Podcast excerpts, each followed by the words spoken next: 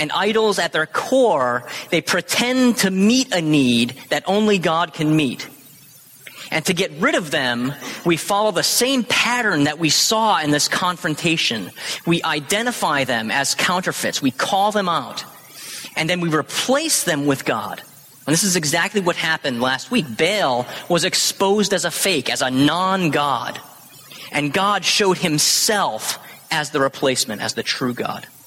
And we responded by, by writing down our idols on, on an index card and, and shredding them in a, in a paper shredder up here. And I threw that stuff away where it belongs. And we, we, we prayed to receive God to meet these needs that we have in the place of our idols. So, on the heels of this, this great victory, this great vindication from last week, as our story continues, it's, it's surprising to see Elijah's situation. And we might expect him to be honored by the king now, or rejoicing in God's revelation of himself to the people, or, or praising God for his faithfulness. But what we see is something quite different. So turn with me, please, to 1 Kings chapter 19. 1 Kings 19, we're going to read the whole chapter again. And we're going to start right in verse 1. So listen carefully with me to what God's word says in 1 Kings 19. Now Ahab told Jezebel everything Elijah had done and how he had killed all the prophets with the sword.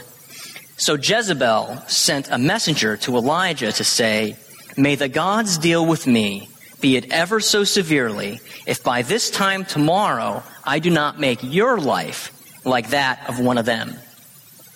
Elijah was afraid and ran for his life.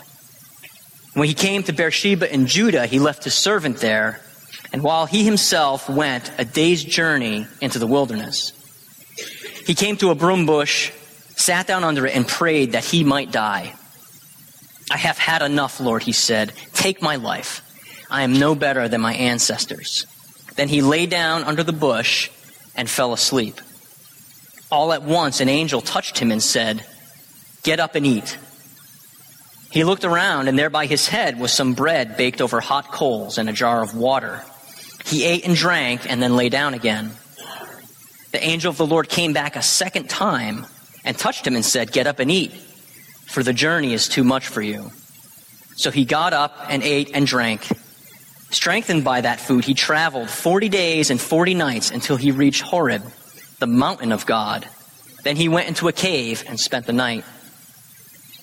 And the word of the Lord came to him What are you doing here, Elijah? He replied, I have been very zealous for the Lord God Almighty. The Israelites have rejected your covenant, torn down your altars, and put your prophets to death with the sword. I am the only one left, and now they are trying to kill me too. The Lord said, Go out and stand on the mountain in the presence of the Lord, for the Lord is about to pass by. Then a great and powerful wind tore the mountain apart and shattered the rocks before the Lord. But the Lord was not in the wind.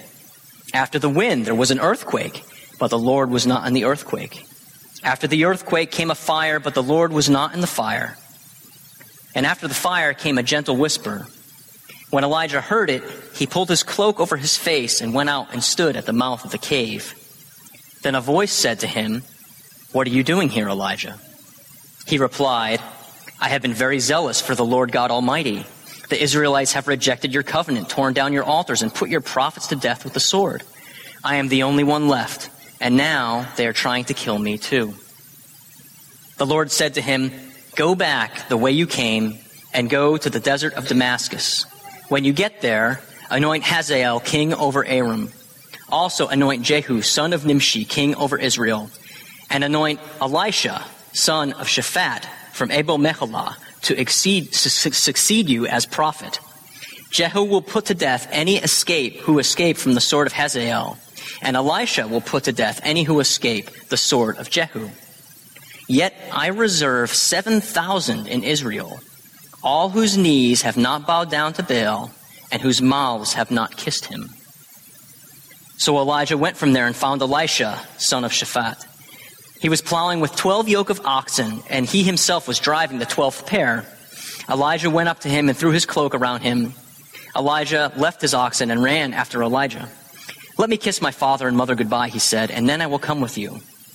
Go back, Elijah replied. What have I done to you?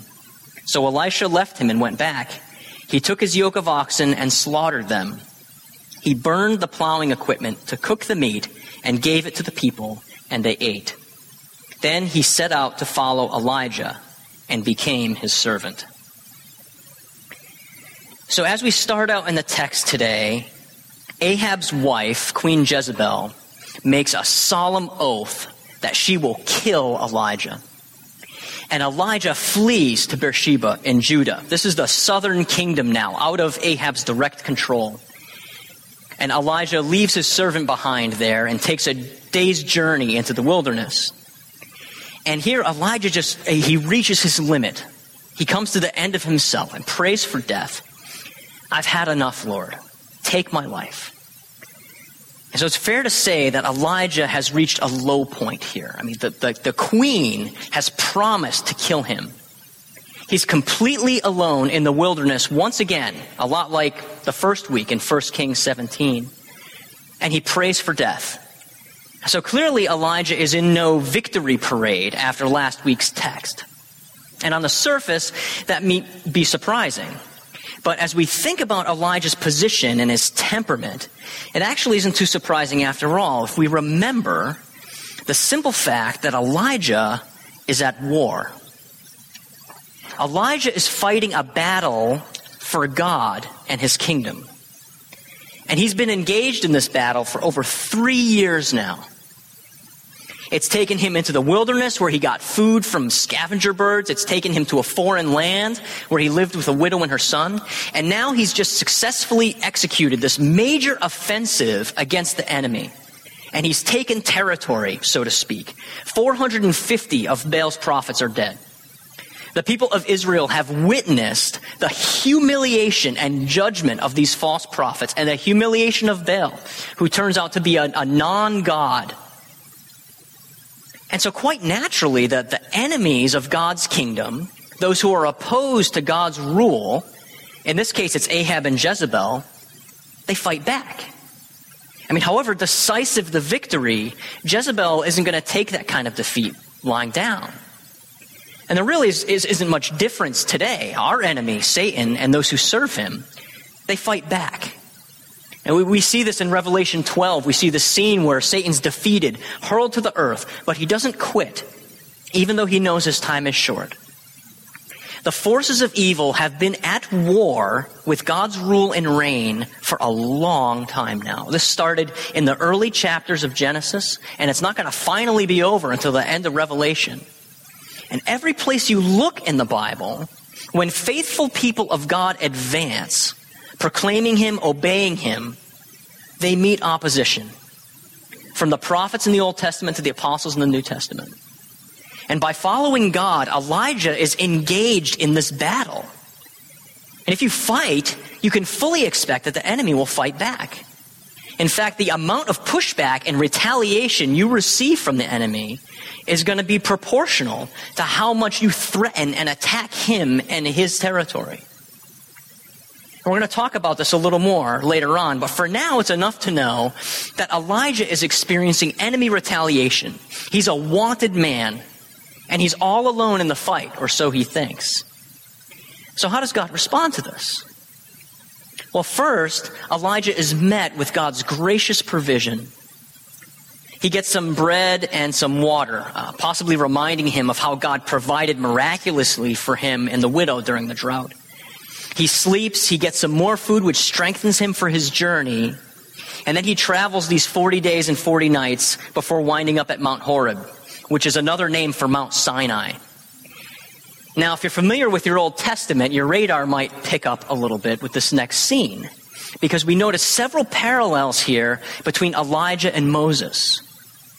Of course, Elijah's at Mount Sinai, which is where Moses received the law of God in Exodus. And there's 40 days and 40 nights of Elijah traveling, 40 days and 40 nights of Moses on the mountain. In both texts, God prepares Moses and Elijah for his appearing, saying that he's going to pass by God appears to both Moses and Elijah. Moses is in a cleft in the rock. Elijah's in a cave. Both have their faces covered.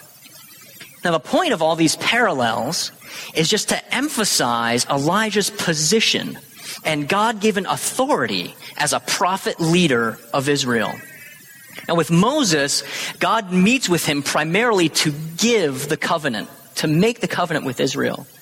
With Elijah, God meets with him primarily to enforce it. And the interaction between God and Elijah is really interesting. It's kind of hard to understand. God asks, What are you doing here, Elijah? And so, of course, this isn't Elijah. I, I didn't expect you. What are you doing here? Right? This, this is a common thing we'll see in how God interacts with his people.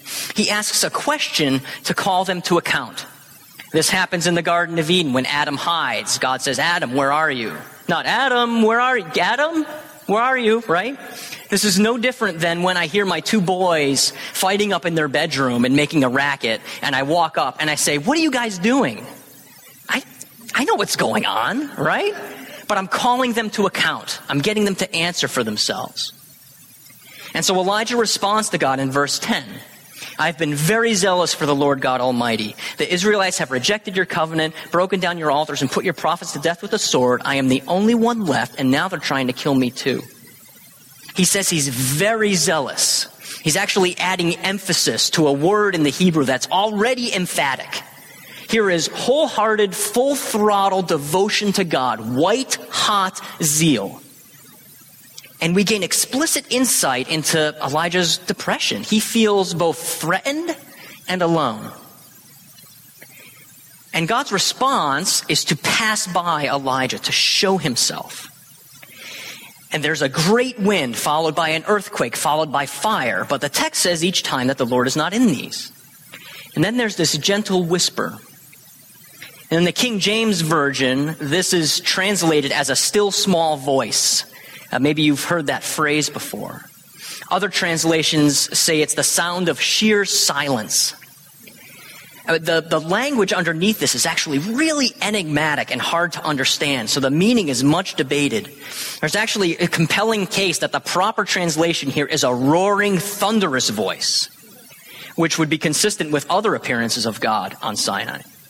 But thankfully, there's not much at stake here. It doesn't matter much which translation you choose. What matters is that these dramatic natural phenomena don't, don't, don't end with, with God. They precede the Lord's coming. He's not in them. And when he comes, he actually speaks. See, this is another shot at Baal. Since Baal would end with these cosmic phenomena, he's just the earthquake, he's just the fire, he's just the wind. Our God, Elijah's God, comes and speaks. He relates to Elijah. He communes with him. And so after this encounter, we repeat, we repeat the previous interaction. God asks, What are you doing here, Elijah? Elijah issues the same complaint. I've been very zealous for you. Now they're trying to kill me. Why the repetition? It almost reminds us of, of Jesus questioning Peter three times at the end of John's gospel. Jesus says three times, Do you love me? Now, in this case, Jesus is reinstating and commissioning Peter. Remember, Peter denied Jesus three times before his crucifixion. And now Peter affirms his love for Jesus three times. Jesus knows the answer, of course, but he's impressing on Peter that Peter really does love him. Uh, Peter wouldn't be in that situation if he didn't.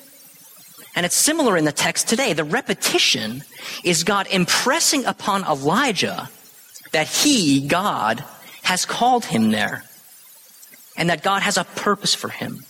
I mean, why would Elijah be there if not for God's call on his life? It's Elijah's obedience to God and God's provision for Elijah that brings him there. Why would you be here, Elijah, if not to hear me and obey? Elijah could have very well responded, just said, I'm here because you're my God. Now, in John's gospel, Jesus follows each, com- each question with a command. And so also here, God follows these questions with a command. He recommissions Elijah. Elijah's given three tasks. And each of them is a piece of retribution to Israel. These tasks are enforcing the sanctions of the covenant. Remember, Elijah's enforcing the covenant, which Israel has broken through their idolatry. Sanctions is just a, the fancy word for punishments, for breaking the covenant. So the first thing he's told to do is to anoint Hazael king of Aram. Now, Hazael is going to become a powerful king who wages war against Israel. And he takes territory away from them. You see this in, in 2 Kings. And so God is judging the Israelite kings. Because the Israelite kings, they went and married the daughters of foreign kings to establish alliances and gain protection. This is why Ahab married Jezebel. And this is in violation of God's clear command not to do that. And now, instead of offering protection, a foreign king is going to bring judgment on them. Second, he's to anoint Jehu over, over Israel. And Jehu will enact judgment on Ahab's family. All his household is going to be killed, including Jezebel. And Jehu effectively destroys Baal worship in Israel. He tears down the temple of Baal. He kills Baal's prophets. The temple, it says in the text, afterwards is used as a latrine. And lastly, he's a, to anoint Elisha as his successor. See, Israel has tolerated false prophets. Now there's a true prophet. Another prophet of God, like Elijah, will bring a greater measure of God's judgment to the nation. And in 2 Kings, we'll see Elijah, Elisha, has a double portion of Elijah's ministry. And God concludes this recommissioning of Elijah with equal parts correction and encouragement. There are over 7,000 in Israel who have not bowed to Baal. In other words, you are not the only one left who follows me. You are not alone. So, given some new orders, is Yahweh Elijah's God? Of course, he obeys. And in the next scene, we see him call Elisha to ministry. So Elijah anoints Elisha. And you see, Elisha is very prosperous. He has 12 yoke of oxen. This denotes great wealth.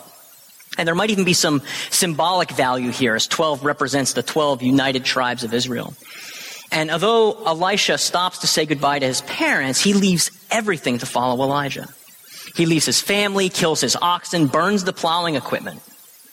His devotion to following Elijah is clear from the outset. There's no turning back for him. And Elisha will carry on Elijah's ministry. And it's actually under his watch, Elisha's watch, that Hazael and Jehu become kings.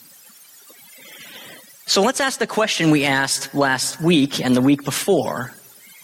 What does this story show us? How does God act in this situation? How has God acted in history towards his people? We see a faithful man of God on the front lines of a war get to the end of himself and wish for death. And he meets with God on the mountain of God. How does God respond? Well, initially, we could say God responds to Elijah in three ways. He strengthens him with his provision for the journey to Sinai.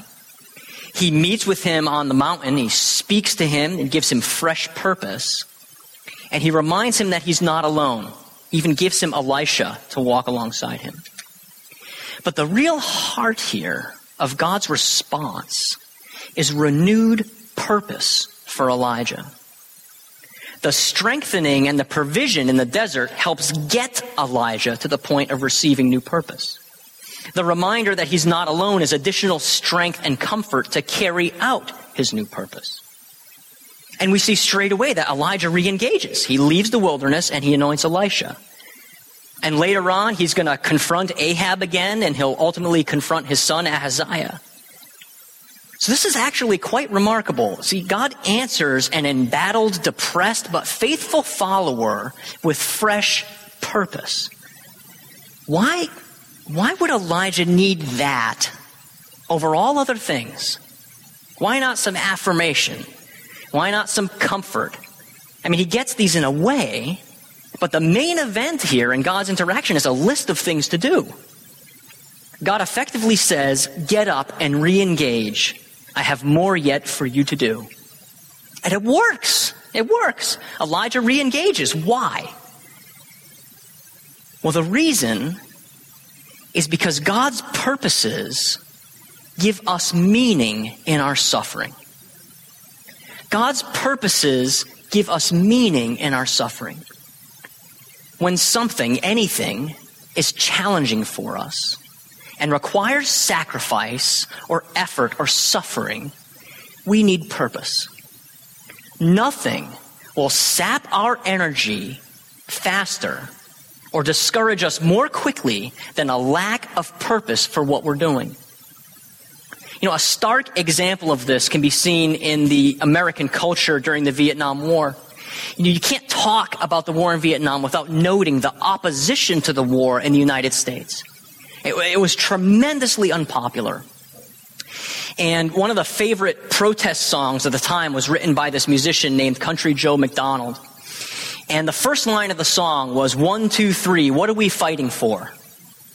And there was this famous debate held in 1965 about the war, and the moderator posed the question, why are we there? Why are we even in Vietnam? Now, the war itself and the opposition to it's way more complicated and, and nuanced than we could ever discuss here.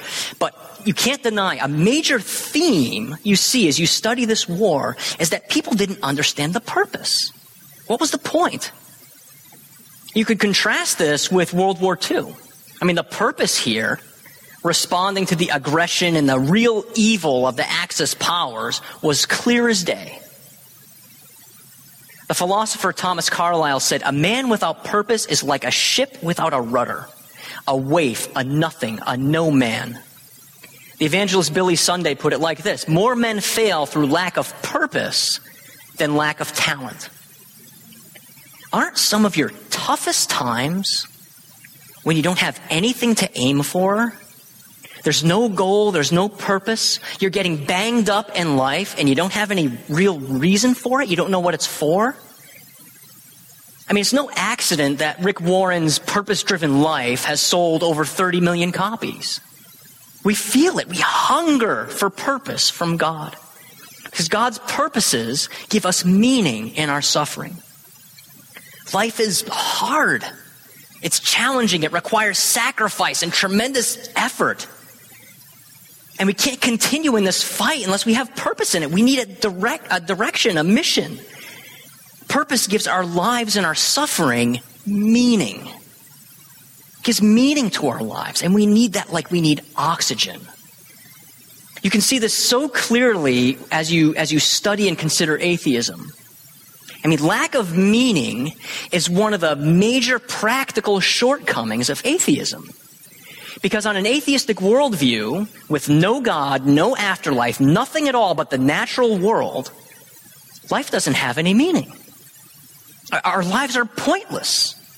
All the joy, disappointment, sorrow, elation, victory, defeat that you experience in life is just chemistry. It's no more meaningful than shaking up a soda can and watching it fizz. Maybe it's more chemically complicated, but it's not any more meaningful.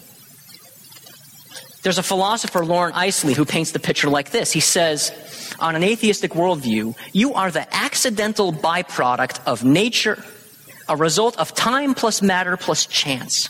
There is no reason for your existence. All you face is death. Now, we can try to manufacture meaning which is what many honest atheist philosophers have tried to do. Jean Paul Sartre tried this, and even more recently, this guy named L.D. Roux tried to create something called the noble lie to pretend that the universe and our existence actually mattered. See, he recognized that without purpose, without meaning, the human race can't survive, uh, personally or socially. And I don't use this illustration to beat up on, on atheists, but just to show that we all hunger for meaning. Life is absurd and intolerable without it. We need meaning in our lives, and it comes from purpose.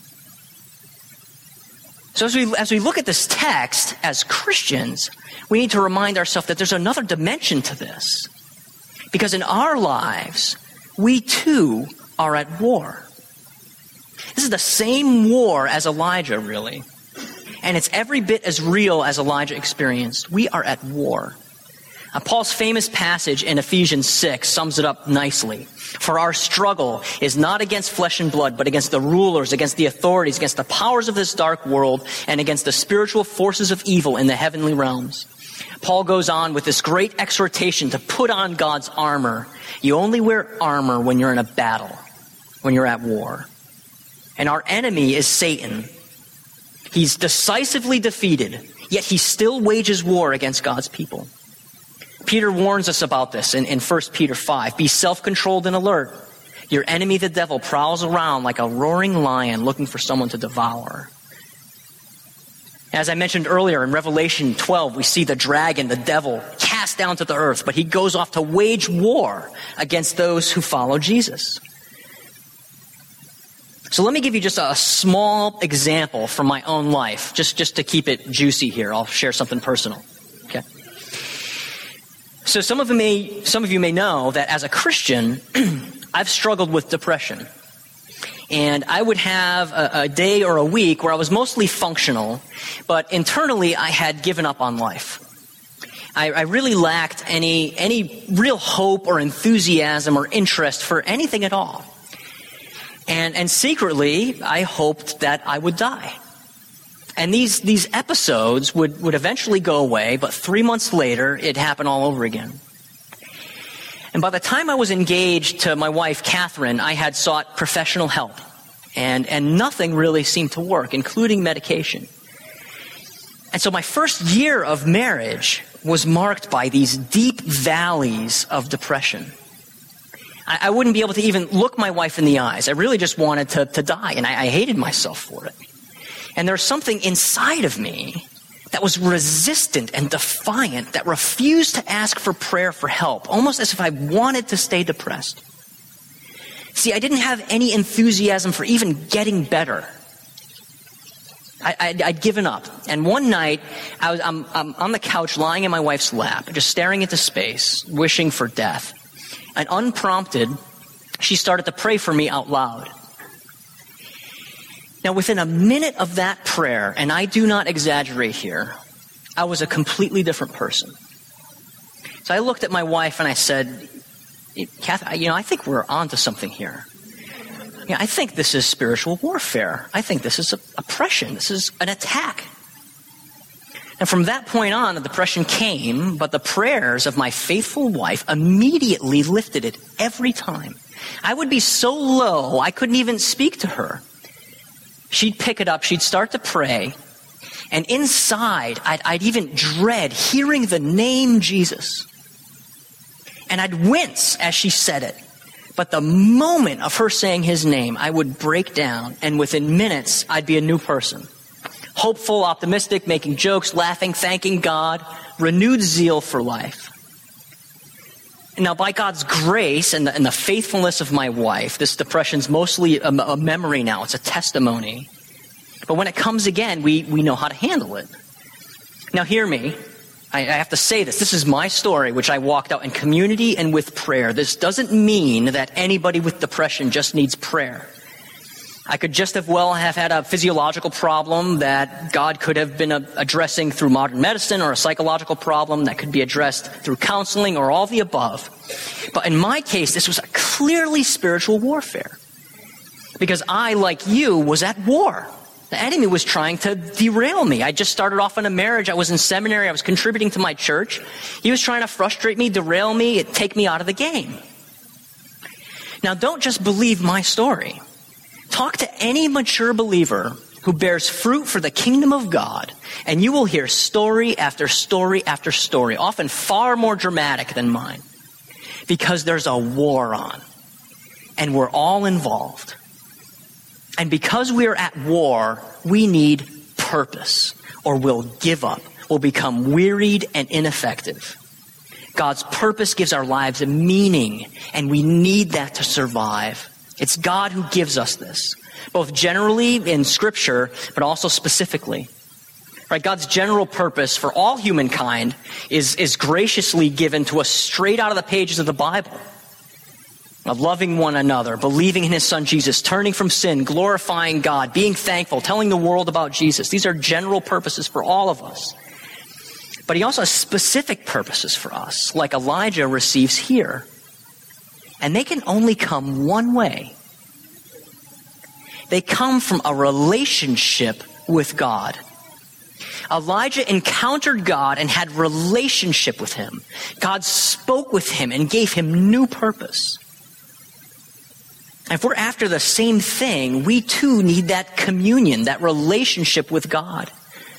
And that only happens through faith in His Son, through faith in Jesus Christ. Faith in Jesus is what restores our broken relationship with God. And He gives us His Holy Spirit to guide us, to reprove us, to strengthen us, so we can hear Him and follow Him. We're made for this. We're made for relationship with God. And we're not going to find real lasting, deep meaning anywhere else but in His purposes for us. Identity and value that can't be taken away by anything.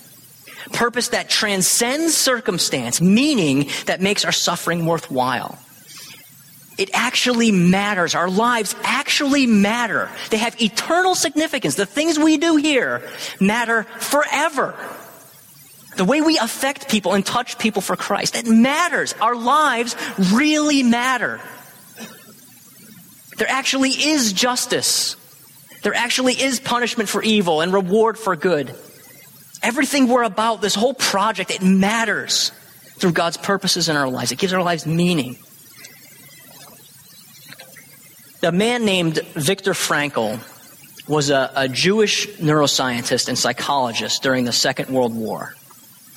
And as the Holocaust raged on through Europe, he, like so many others, was imprisoned in a concentration camp. And though he suffered dearly himself, the scientist in him was still analyzing what was going on around him. And he survived this ordeal and was liberated in 1945. And afterwards, he wrote this famous book of reflections during of this time called Man's Search for Meaning. And in it he writes this. He says, There is nothing in the world that would so effectively help one to survive even the worst conditions as the knowledge that there is meaning in one's life. He who has a why to live for can bear almost any how. See, in the concentration camp, you experience the worst kind of suffering that this earth can offer. You're stripped of everything family, freedom, money, position, health, comfort, peace, beauty, everything. And Frankl noticed that the people who made it through this extreme suffering had meaning in their lives. They had something that transcended everything. It transcended everything they lost, and it couldn't be taken away. They had purpose and meaning in the midst of their suffering. Now, in Elijah, all the saints in the Bible, and us, we're no different. God's purposes give us meaning in our suffering. So, as we respond today, uh, let me, the band can come on up. Let me be so bold as to address God's question to Elijah to you all today. What are you doing here? Why are you here today? Are you not here because God has called you? Has He not engineered your life and circumstances to bring you to this point, this moment in history, right now? And perhaps you're here because you're not sure about God. You're, you're seeking. A friend invited you, you saw the website, whatever. Aren't you here because God brought you here? Do you maybe feel the sting of the pointlessness of life without God? Maybe today is the day you accept Christ as your Savior. You restore that relationship with the one you were created for. And you receive fresh purpose in your life to live for God instead of for yourself. Perhaps you're here because you love God. Like Elijah, Yahweh is your God. And you've chosen to follow him. Are you weary? Are you at the end of yourself? Well, praise be to God. If you have a pulse, God has purpose for you. And it matters. It matters deeply. The 19th century missionary Henry Martyn said, If God has work for me to do, I cannot die. David Jeremiah restated it like this A man of God and the will of God is immortal until his work is done. Maybe you're not weary, but you're floating around. You have nothing to aim for. Wherever you are, let's pray this morning for an encounter with God this morning. That He would grant us fresh purpose. Maybe this is a, a restating of what you already know. Maybe it's specific, maybe it's general, but let's pray and listen to our God. Brothers and sisters, we are at war. We need God's purposes in our lives. We need that direction. God's purposes give us meaning in our suffering.